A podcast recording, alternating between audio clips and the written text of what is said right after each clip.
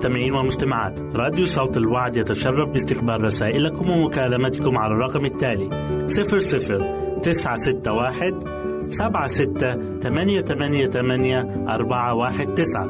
نشكركم ونتمنى التواصل معكم. والسلام علينا وعليكم.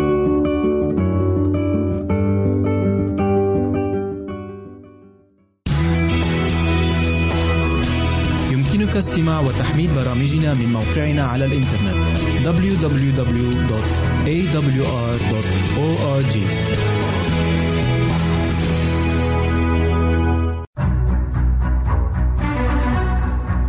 أعزائي المستمعين والمستمعات تتشرف راديو صوت الوعد باستقبال أي مقترحات أو استفسارات عبر البريد الإلكتروني التالي راديو في مرة أخرى بالحروف المتقطعة R A D I O at A L شرطة W A A D نقطة تي في والسلام علينا وعليكم.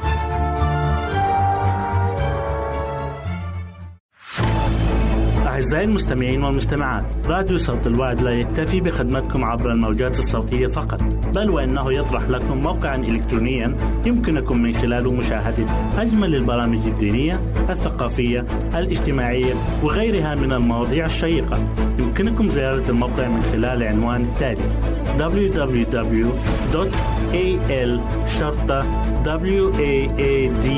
waad.tv مرة أخرى بالحروف المتقطعة www.al-waad.tv والسلام علينا وعليكم.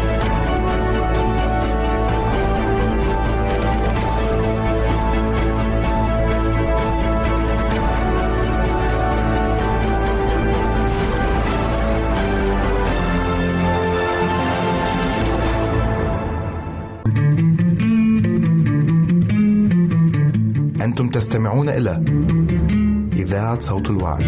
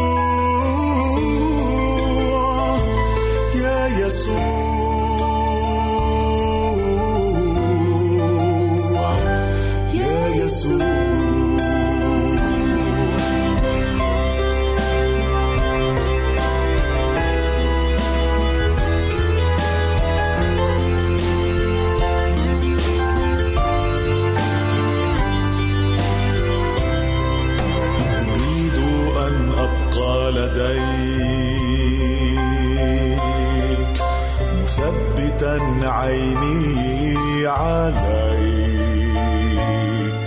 أحيا لمجدك مكرسا لك لك ربي وحدك. أريد أن أبقى لديك مثبتا عيني.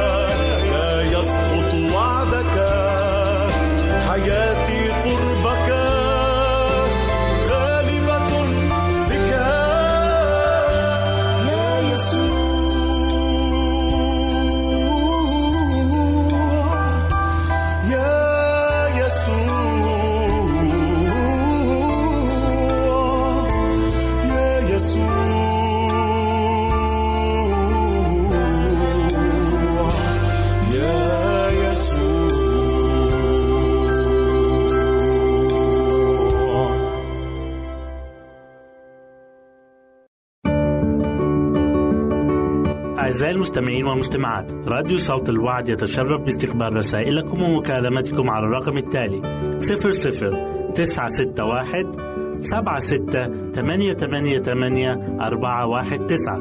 نشكركم ونتمنى التواصل معكم. والسلام علينا وعليكم.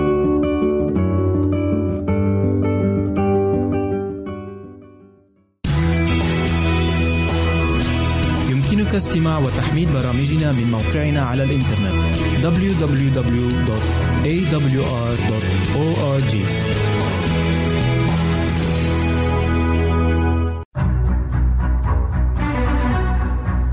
أعزائي المستمعين والمستمعات تتشرف راديو صوت الوعد باستقبال أي مقترحات أو استفسارات عبر البريد الإلكتروني التالي راديو تي في مرة أخرى بالحروف المتقطعة R A D I O at A L شرطة W A A D نقطة تي في والسلام علينا وعليكم. أهلا وسهلا بكم مستمعينا الكرام في كل مكان. يسعدني أن أقدم لكم برنامج السراج المنير. وحلقة اليوم هنتكلم فيها عن المن السماوي. بيقول الكتاب المقدس في إنجيل يوحنا إصحاح 6 والآية 58 هذا هو الخبز الذي نزل من السماء. ليس كما أكل آباؤكم المن وماتوا. من يأكل هذا الخبز فإنه يحيا إلى الأبد. ونقدر نقرأ قصة المن كلها كاملة في الكتاب المقدس في سفر العدد إصحاح 11 المن هو الطعام اللي نزل من السماء بطريقة معجزية لإعالة بني إسرائيل مدة 40 سنة في البرية. والبرية هي المكان اللي بنختبر فيه حقيقة ذواتنا. بنختبر وبنتعلم عن مين هو الله بالنسبة لنا وإيه تفكيره من جهتنا. في البرية بنختبر محبة الله وصلاحه وأمانته وفي البرية كمان بنختبر العناية الإلهية عناية ربنا اللي سايرة معانا طول حياتنا. في القديم أكل الشعب المن بعد عبورهم البحر الأحمر. وده كان طعام جديد نازل من السماء غير طعام أرض العبودية. وإحنا كمان لما بندخل في عهد جديد مع المسيح هيقدم لنا طعام روحي حقيقي يشبع نفوسنا وفي النهاية هيهبنا حياة أبدية. ولو قرينا في سفر العدد إصحاح 16 بنلاقي إن كل فرد بيجمع لنفسه. وزي ما أمر الرب في الكتاب المقدس قال للنبي موسى هذا هو الشيء الذي أمر به الرب. التقطوا منه كل واحد على حسب أكله. وده الحال بالظبط في قبولنا للسيد المسيح. قبولنا للسيد المسيح أمر شخصي. ما ينفعش واحد يؤمن مكان التاني. ومفيش خلاص بدون الرب يسوع. لأن الكتاب المقدس قال في سفر روميا إصحاح واحد والآية 16 هو قوة الله للخلاص. لكل من يؤمن. الله في القديم سدد احتياجات الشعب اليومية بإنه نزل لهم المن من السماء زي ما بيقول في سفر الخروج إصحاح 16 والآية 4 فقال الرب لموسى ها أنا أمطر لكم خبزا من السماء فيخرج الشعب ويلتقطونه حاجة اليوم بيومها. المن اللي كان بيجمعه شعب الله ما كانش بيكفيهم إلا اليوم واحد. يعني لازم كل يوم يخرجوا يلتقطوا حاجة اليوم بيومها. وهنا بيفشل الكتير من شعب الله. الناس اللي ما كانوش من شعب الله احتقروا المن.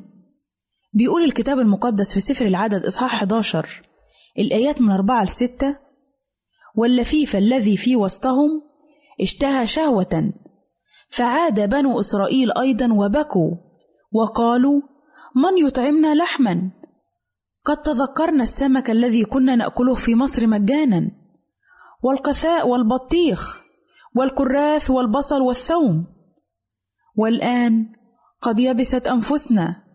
ليس شيء غير أن أعيننا إلى هذا المن.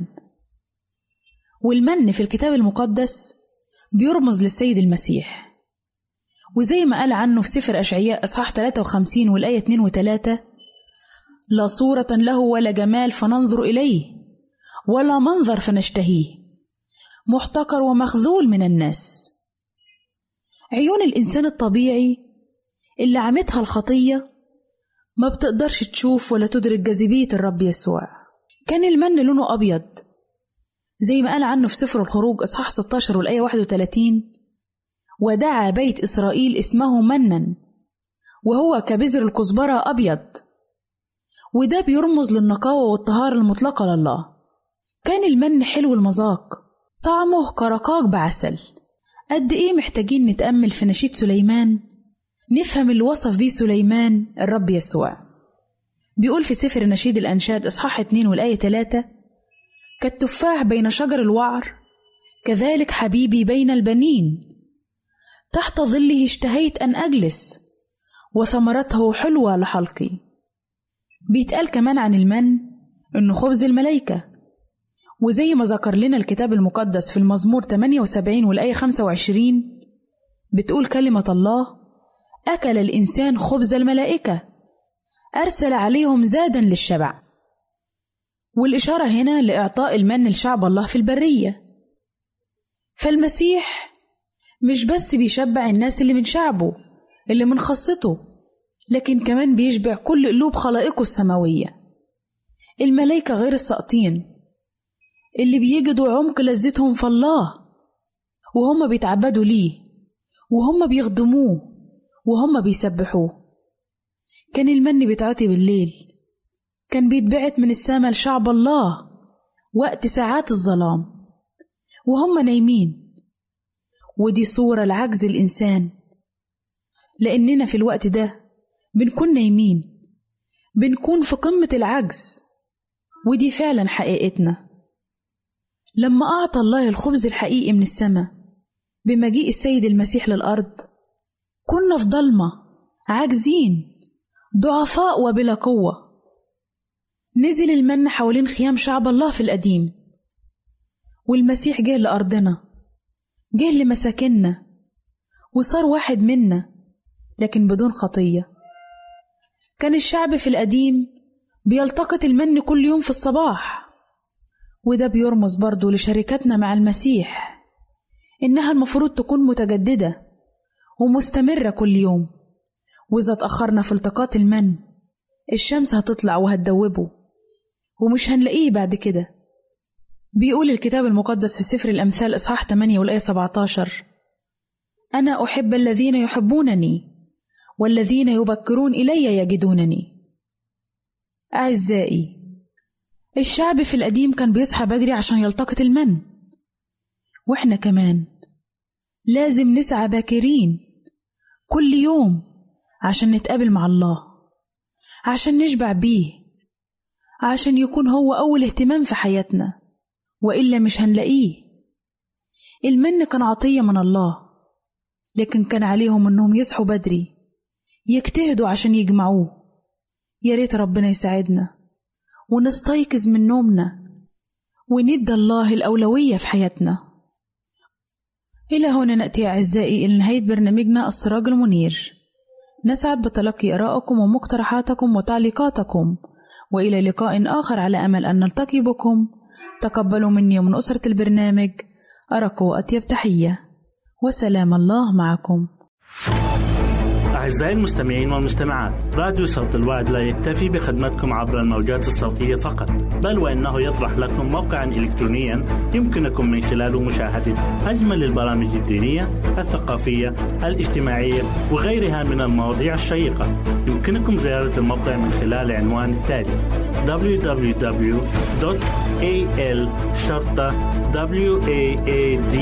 www.al-waad.tv مرة أخرى بالحروف المتقطعة. www.al-waad.tv والسلام علينا وعليكم.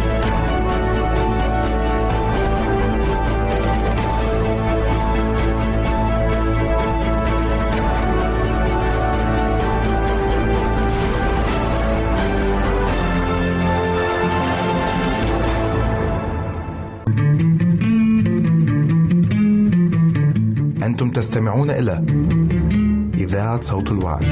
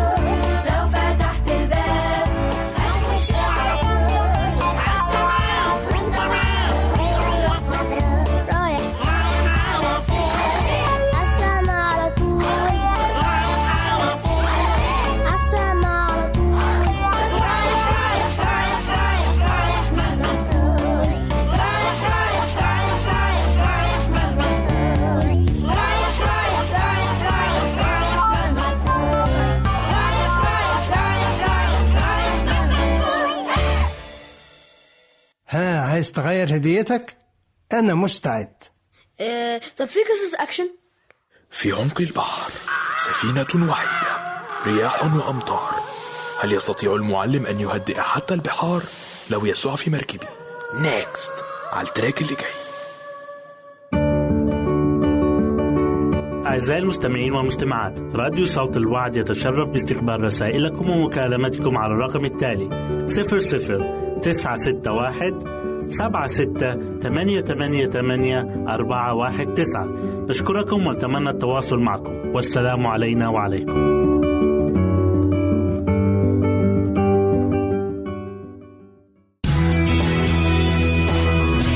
يمكنك استماع وتحميل برامجنا من موقعنا على الإنترنت www.awr.org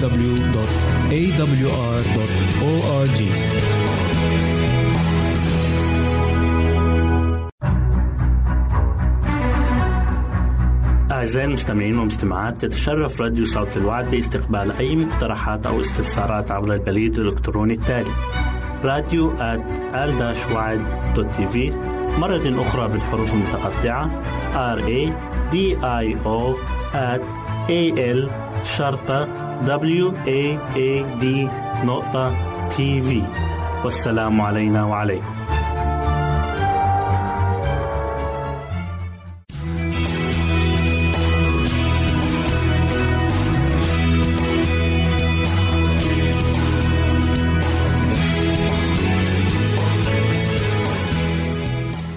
أهلا وسهلا بكم مستمعينا الكرام في كل مكان. يسعدنا أن نقدم لكم برنامج من هنا وهناك والذي يتضمن الفقرات التالية قدرة النباتات الحسابية أجنحة الطيور قدرة جسم الإنسان على شفاء الجروح.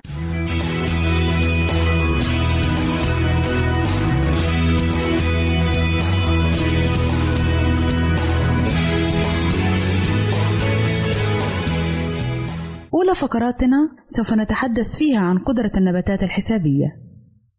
تستخدم النباتات عملية معقدة تعرف بالتخليق الضوئي لتحويل الطاقة من أشعة الشمس إلى غذاء، وتكشف دراسات أن بعض أنواع النباتات تعتمد عملية أخرى أيضًا، فهي تحتسب المعدل الأمثل لاستهلاك طعامها خلال الليل. تأمل معي فيما يلي: تحول النباتات ثاني أكسيد الكربون في الجو إلى نشا وسكر. أما في الليل فتستهلك بعض أنواع النباتات النشا المخزن خلال النهار لتتفادى الجوع وتحافظ على إنتاجيتها ونموها كما أنها تستهلكه بالوتيرة المناسبة وعندما يبزغ نهار جديد تكون قد استعملت حوالي 95% من مخزونها. وهكذا تستمر هذه العملية يوما بعد الآخر. وهذا الاكتشاف جاء نتيجة تجارب أجريت على نبات من العائلة الخردلية.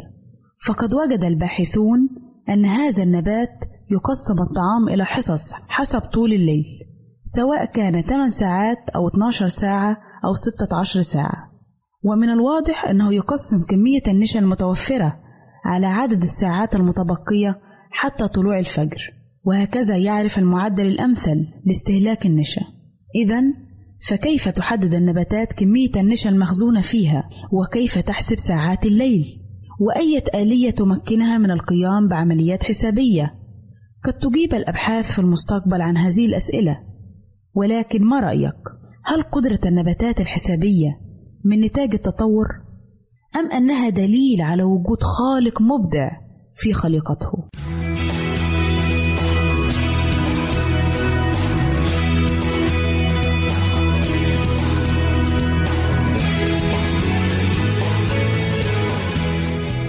أهلا وسهلا بكم مجددا أعزائي المستمعين. إليكم فقرتنا الثانية والتي نتحدث فيها عن أجنحة الطيور. تخلق الطائرات النفاثة خلال الطيران دوامات هوائية سريعة عند طرف أجنحتها وتولد هذه الدوامات قوة سحب تزيد من استهلاك الوقود كما أنها تصطدم بالطائرات التي تطير على مسافة قريبة. لذا عند إقلاع الطائرات من المدرج نفسه يجب أن تفصل بينها مسافة كافية كي يتوفر الوقت اللازم لزوال الدوامات. إلا أن مهندسي الطيران اكتشفوا طريقة للتخفيف من هذه المشاكل. فما هي؟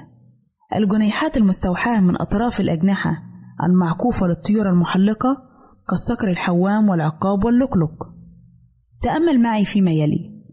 خلال الطيران ينعكف الريش عند طرف أجنحة هذه الطيور الكبيرة إلى أن يصبح عموديا تقريبا.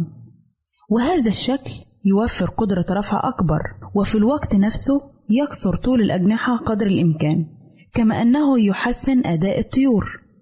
وقد صمم المهندسون أجنحة طائرات لها شكل مشابه فعدلوا الأجنحة عند الأطراف بحيث تكون مقوسة بدقة ومتناسقة مع تدفق الهواء. وأظهرت اختبارات مبتكرة في النفق الهوائي أن هذا التعديل يحسن أداء الطائرة بنسبة يمكن أن تتجاوز 10% وما السبب؟ تخفف الجنيحات قوة السحب بالتقليل من عدد الدوامات وتولد أيضا نوعا من قوة الدفع التي تبطل بعض قوة السحب العادية في الطائرة وهذا حسبما تذكره موسوعة الطيران وبالنتيجة تكسر الجنيحات أجنحة الطائرات مما يسهل ركنها وتمكنها أن تطير مسافات أبعد وتنقل حمولة أكبر وتصرف وقودا أقل ففي عام 2010 مثلا استطاعت شركات الطيران أن توفر بليوني غالون أي 7 مليون لتر و600 من الوقود حول العالم وساهمت في التخفيف كثيرا من انبعاثات الطائرات وفقا لبيان صحفي صادر عن النسا فما رأيك؟ هل أجنحة الطيور المحلقة المعكوفة الأطراف من نتاج التطور أم أنها دليل على وجود خالق مبدع في خليقته؟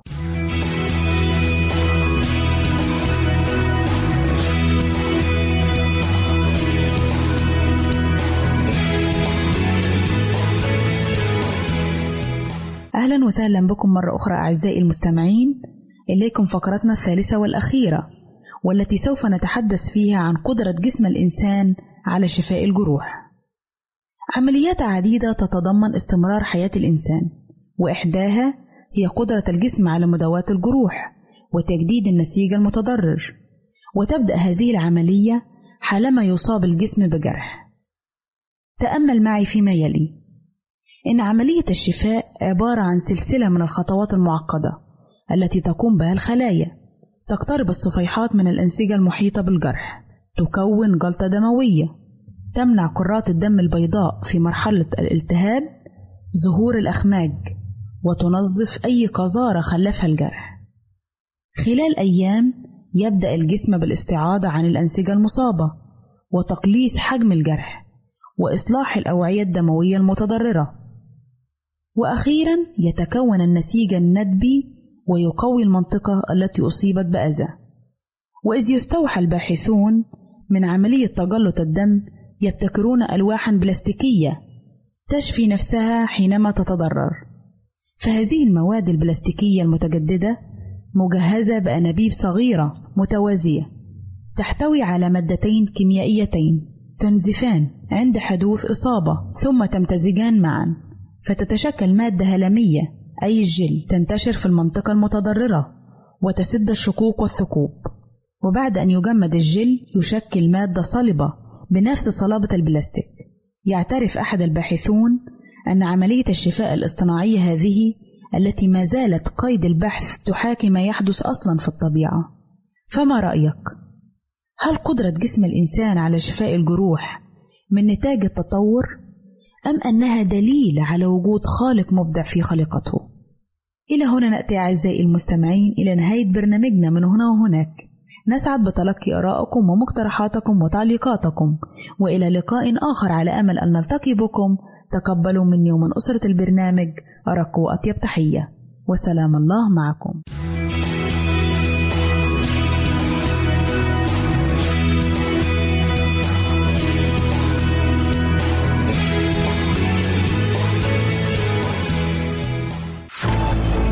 أعزائي المستمعين والمستمعات راديو صوت الوعد لا يكتفي بخدمتكم عبر الموجات الصوتية فقط بل وإنه يطرح لكم موقعا إلكترونيا يمكنكم من خلاله مشاهدة أجمل البرامج الدينية الثقافية الاجتماعية وغيرها من المواضيع الشيقة.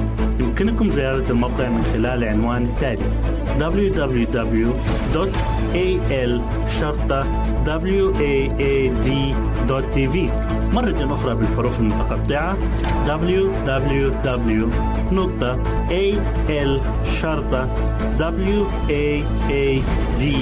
www.al-waad.tv والسلام علينا وعليكم.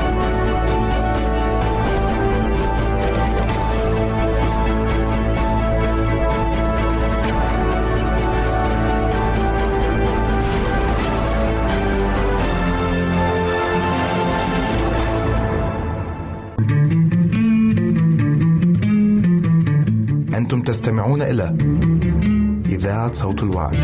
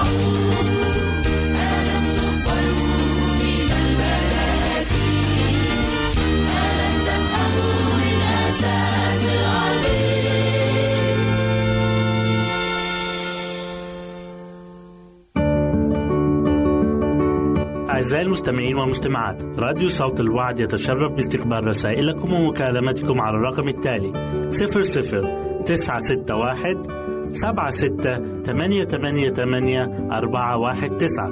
نشكركم ونتمنى التواصل معكم. والسلام علينا وعليكم.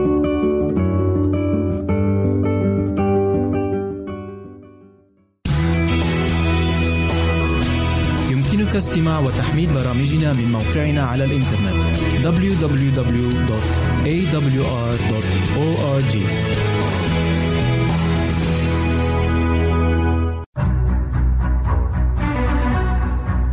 أعزائي المستمعين والمستمعات يتشرف راديو صوت الوعد باستقبال أي مقترحات أو استفسارات عبر البريد الإلكتروني التالي راديو at مرة أخرى بالحروف المتقطعة. R A D I O A L شرطة W A A D نقطة تي في والسلام علينا وعليكم. سعيد أن نجدد لقائي معك عزيزي المستمع في هذه الحلقة الجديدة من برنامج قصة وحكاية. عزيزي، لم يأتي أحد من الموت ليحكي لنا عن تجربته مع تلك الساعات القليلة قبل الموت. ولكن في بعض الأحيان يعيش الناس تجارب صعبة وخطيرة يكونون فيها أحوج ما يكون إلى عطف ومحبة وهم على شفير الموت. وأصعب تلك اللحظات عندما يستهزئ بك أعداؤك وجلاديك وأنت على حافة الموت. هذا ما حصل مع السيد المسيح عندما صلب على جبل الجلجثة وقد ذكرنا الله بذلك قبل مئات السنين بما حصل مع السيد المسيح في لحظاته الأخيرة حيث نقرأ في سفر المزامير المزمور الواحد والعشرين والآية السابعة كل الذين يرونني يستهزئون بي يفغرون الشفاه وينغصون الرأس. فتعال معنا عزيزي لنتعرف على المزيد وهذه الحلقة التي تحمل عنوان لحظات الموت. إنه لأمر كئيب ومقبض للنفس أن يكون الإنسان وحيدا عند احتضاره على فراش الموت. متروكا من أصدقائه وأقربائه حيث لا يسمع صوت تعزية أو صلاة لأجله ولا يجد بالقرب منه عينا محبة تحنو عليه وتعطف عليه أو يدا حانية تلبي حاجاته الأخيرة وتجفف العرق البارد على جبينه وتغلق عينيه بعد موته. لقد كانت هذه الوحدة نصيب بعض عظماء هذا العالم ومن هؤلاء ويليام بايت السياسي المشهور حيث أرسل أحد جيرانه شخصا ليسأل عنه. وقد وجد هذا الشخص بوابة القصر مفتوحة على مصراعيها بينما كان البيت مهجورا وسكون الموت يخيم عليه وقد انتقل الزائر من حجرة إلى أخرى إلى أن وصل أخيرا إلى غرفة الموت حيث كان جسد الوزير المشهور مسجى على الفراش. وقد كان هو الساكن الوحيد للقصر العظيم الذي كان قبل أيام قليلة من موته مملوءا بأعداد غفيرة من المنافقين والباحثين عن وظائف. وطالبي العفو.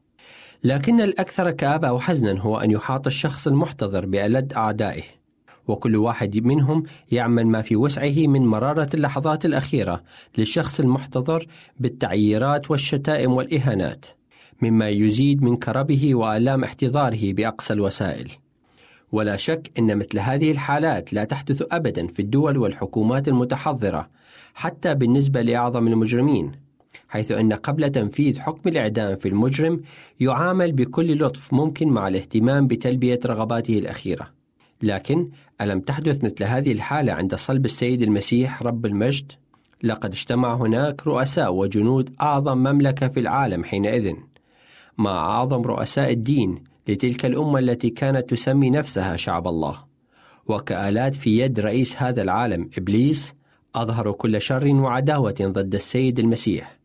الذي وضع الله عليه إثم جميعنا وقدمه كفارة لأجل الجميع حتى يمكن لكل من يؤمن به أن يشفى بحبره. لقد أكد الله لنا هذا الكلام قبل حدوثه بأكثر من 500 عام على لسان النبي إشعياء حيث نقرأ في سفر إشعياء الإصحاح الثالث والخمسين والآيات من الثالثة إلى الثامنة محتقر ومخذول من الناس رجل أوجاع ومختبر الحزن وكمستر عنه وجوهنا محتقر فلم نعتد به لكن أحزاننا حملها وأوجاعنا تحملها ونحن حسبناه مصابا مضروبا من الله ومذلولا وهو مجروح لأجل معاصينا مسحوق لأجل آثامنا تأديب سلامنا عليه وبحبره شفينا كلنا كغنم ضللنا منا كل واحد إلى طريقه والرب وضع إثم جميعنا. ظلم أما هو فتذلل ولم يفتح فاه. كشاة تساق إلى الذبح وكنعجة صامتة أمام جزاريها فلم يفتح فاه. من الضوطة ومن الدينونة أخذ وفي جيله من كان يظن أنه قطع من أرض الأحياء إنه ضرب من أجل ذنب شعبي نعم لقد كان على الصليب متروكا بكل ما تحمله الكلمة من معان مرعبة. لقد ترك له المجد من كل خاصته. والأمر الأكثر رعبا من ذلك هو أنه بدأ وكأنه ترك من الله ليواجه لحظات موته الأخيرة منفردا. كل هذا لنجتاز أنا وأنت أيها المستمع المؤمن في هذا الاختبار المرير والمؤلم والقاسي ولكي نحيا حياة أبدية معه عندما يأتي على سحب المجد. كان معك في لقاء اليوم الأخ يوسف حبيب وإلى اللقاء. أعزائي المستمعين والمستمعات راديو صوت الوعد لا يكتفي بخدمتكم عبر الموجات الصوتية فقط بل وإنه يطرح لكم موقعا إلكترونيا يمكنكم من خلاله مشاهدة أجمل البرامج الدينية الثقافية الاجتماعية وغيرها من المواضيع الشيقة. يمكنكم زيارة الموقع من خلال العنوان التالي www.al-waad.tv مرة أخرى بالحروف المتقطعة. Www.al-waad.tv والسلام علينا وعليكم.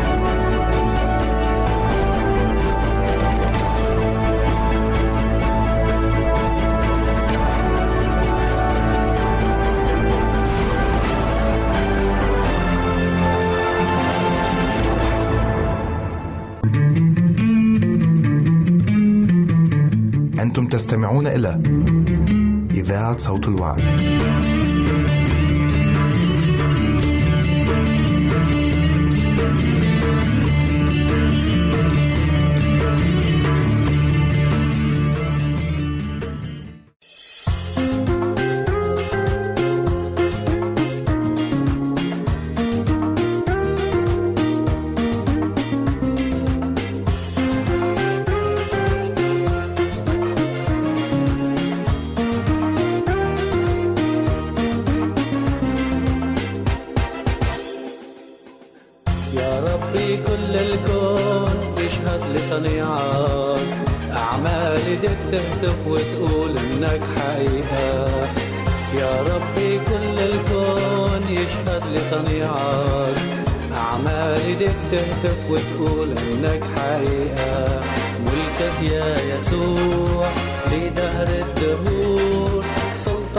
يا ربي للأبد يدوم نباركك ونعليك نسجد لك يا مليك وحدك مستحيل.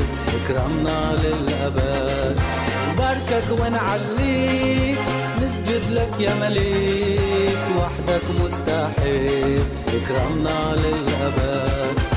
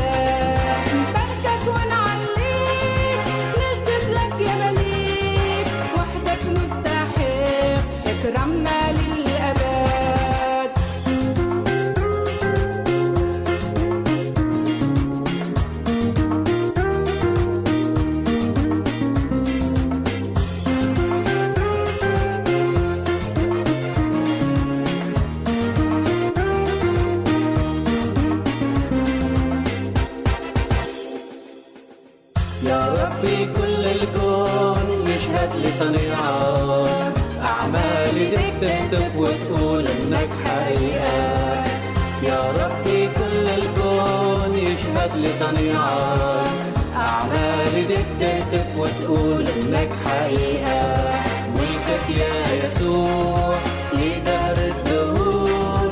سلطانك يا ربي للأبد يدوم نباركك ونعليك نسجد لك يا مليك. وحدك مستحيل اكرمنا للأبد.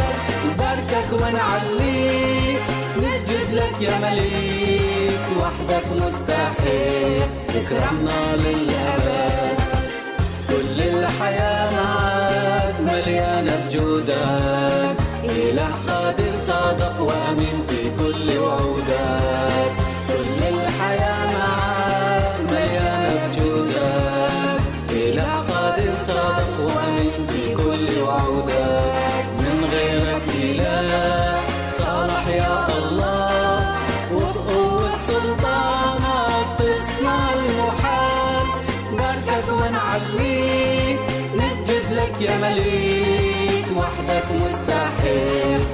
اكرمنا للأبد نباركك ونعليك نسجد لك يا مليك وحدك مستحيل. اكرمنا للأبد أعزائي المستمعين والمستمعات راديو صوت الوعد لا يكتفي بخدمتكم عبر الموجات الصوتية فقط بل وإنه يطرح لكم موقعا إلكترونيا يمكنكم من خلاله مشاهدة أجمل البرامج الدينية الثقافية الاجتماعية وغيرها من المواضيع الشيقة. يمكنكم زيارة الموقع من خلال العنوان التالي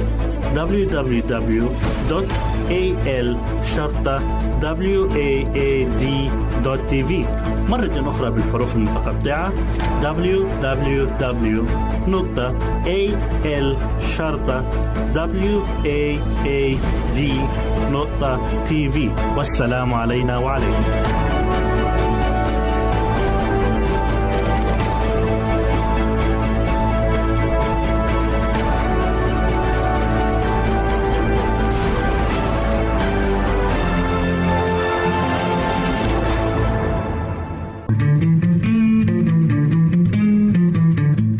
تستمعون إلى إذاعة صوت الوعد.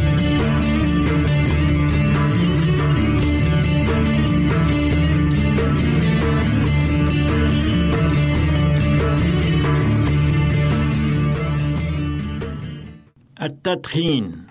هذه العادة القبيحة كيف دخلت إلى مجتمعاتنا؟ وهل كانت طريقها سهلة معبدة؟ أم أنها لاقت صعوبات ومقاومة؟ كونوا معنا.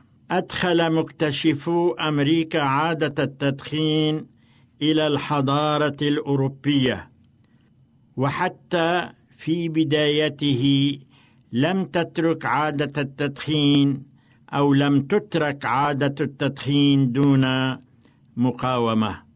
وأحد أكثر المقاومين لعادة التدخين كان جيمس الأول حيث ألف كتابا بعنوان مقاومة التبغ.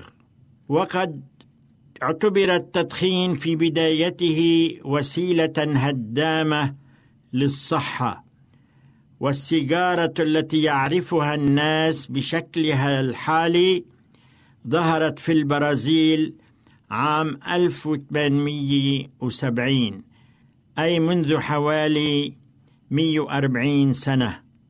ومن الغريب أن أول إحصائية عن التدخين في الولايات المتحدة ظهرت في العام 1880 وكان تعداد السكان وقتئذ خمسين مليون نسمة فقط. وكان تعداد السجائر التي يدخنوها في ذلك الحين هو واحد فاصل ثلاثة بليون سيجارة سنويا في أمريكا.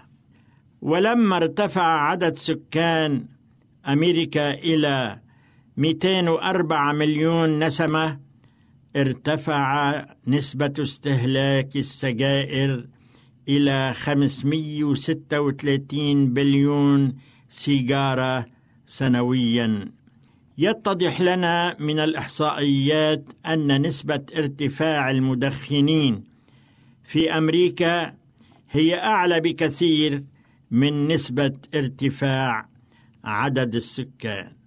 ما هي الدوافع التي تحمل الشاب أو المراهق نحو التدخين؟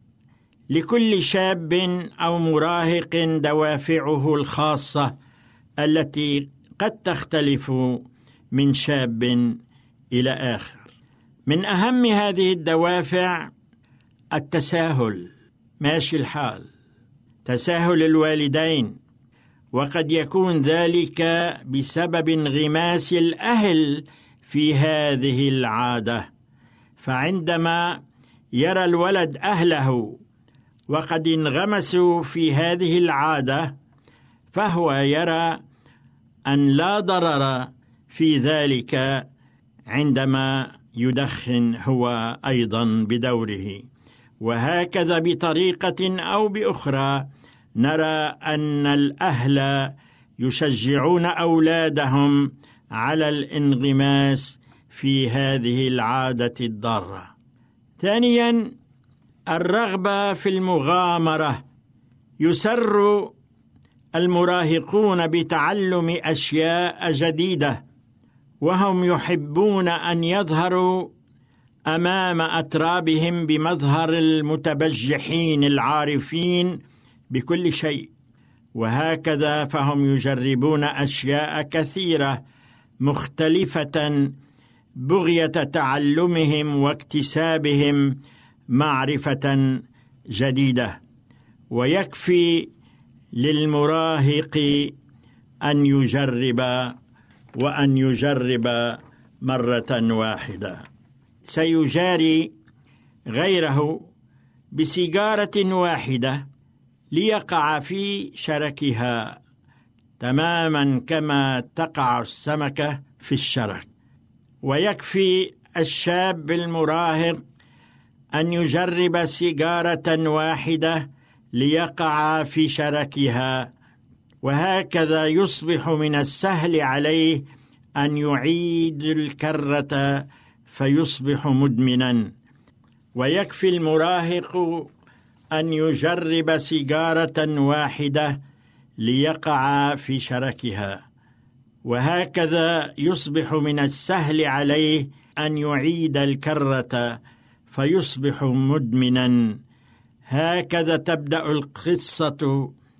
خذ هذه السيجارة جربها ستسعل قليلا الرغبة في المغامرة. يسر المراهقون بتعلم أشياء جديدة وهم يحبون أن يظهروا أمام أترابهم بمظهر المتبجحين العارفين بكل شيء. وهكذا فهم يجربون أشياء كثيرة مختلفة بغية تعلم واكتساب معرفة جديدة. ويكفي للمراهق أن يجرب سيجارة واحدة ليقع في شركها فيصبح من السهل عليه أن يعيد الكرة وهكذا يصبح مدمنا. هكذا تبدأ القصة وهذه السيجارة جربها ستسعل قليلا ولكن لا بأس ستتعود عليها.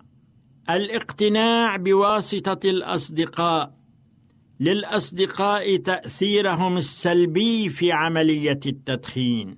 فمعظم الأصدقاء هنا وهم أصدقاء سوء يريدون أن يبتلي غيرهم في هذه البلية تماما مثلما ابتلوا هم فالكثير من المراهقين لا يريدون أن يختلفوا عن غيرهم فطالما أن أصدقاءهم يدخنون فلماذا يستثنون؟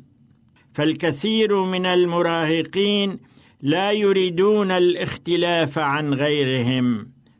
هناك سبب وجيه آخر وهو ميل الشباب وتعلقهم بالتدخين وهو أن السجاير قريبة وهي في متناول الجميع. إليكم أحبائي المدخنين بعض الحقائق العلمية عن التدخين. الحقيقة الأولى أن التدخين يسبب انواعا عديدة من السرطان أهمها سرطان الرئة. لقد كان سرطان الرئة مرضا نادرا في الثلاثينات حيث كان عدد الإصابات في الولايات المتحدة يقدر بحوالي 600 إصابة سنويا. وقد ارتفع هذا الرقم في العام 1977 إلى حوالي 35 ألف إصابة. وليس من شك أبدا أن أسباب ارتفاع هذه النسبة من سرطان الرئة تعود إلى ارتفاع نسبة المدخنين. هل من براهين علمية أن التدخين يسبب سرطان الرئة؟ البرهان بسيط. ذلك لأن الإصابات تزداد بازدياد عدد ونسبة ومدة التدخين. فتقل هذه النسبة تدريجيا عند الإقلاع عن التدخين مما يثبت العلاقة الوثيقة والمباشرة بين التدخين وسرطان الرئة. لقد أظهرت الدراسات مما لا شك فيه عن العلاقة الوثيقة بين تدخين السجاير وسرطان الرئة. وقد ظهرت الحقيقة ثابتة ذلك لأن السرطانات الأخرى التي لا علاقة لها بالتدخين بقيت نسبتها على حالها. وأما السرطان المرتبط بعادة التدخين فقد ارتفعت مع ارتفاع نسبة المدخنين. أخي المستمع أختي المستمعة البرهان العلمي واضح وهو يثبت أن التدخين يسبب سرطان الرئة. إن نسبة السرطان تزداد بازدياد نسبة عدد السجائر المستهلكة وازدياد التدخين وتقل هذه النسبة تدريجيا عند الإقلاع عن التدخين. وهذا ما يثبت العلاقة المباشرة بين التدخين وسرطان الرئة. إن البراهين والأبحاث العلمية أظهرت مما لا يقبل الشك العلاقه الوثيقه بين التدخين وسرطان الرئة. أخي المستمع أختي المستمعة هل تريد أن تبعد أنت وأن تبعد عائلتك وأولادك عن هذه الأمراض الخبيثة؟ فاترك التدخين وأقلع عن هذه العادة إلى الأبد. كان معكم شحاد الحلبي.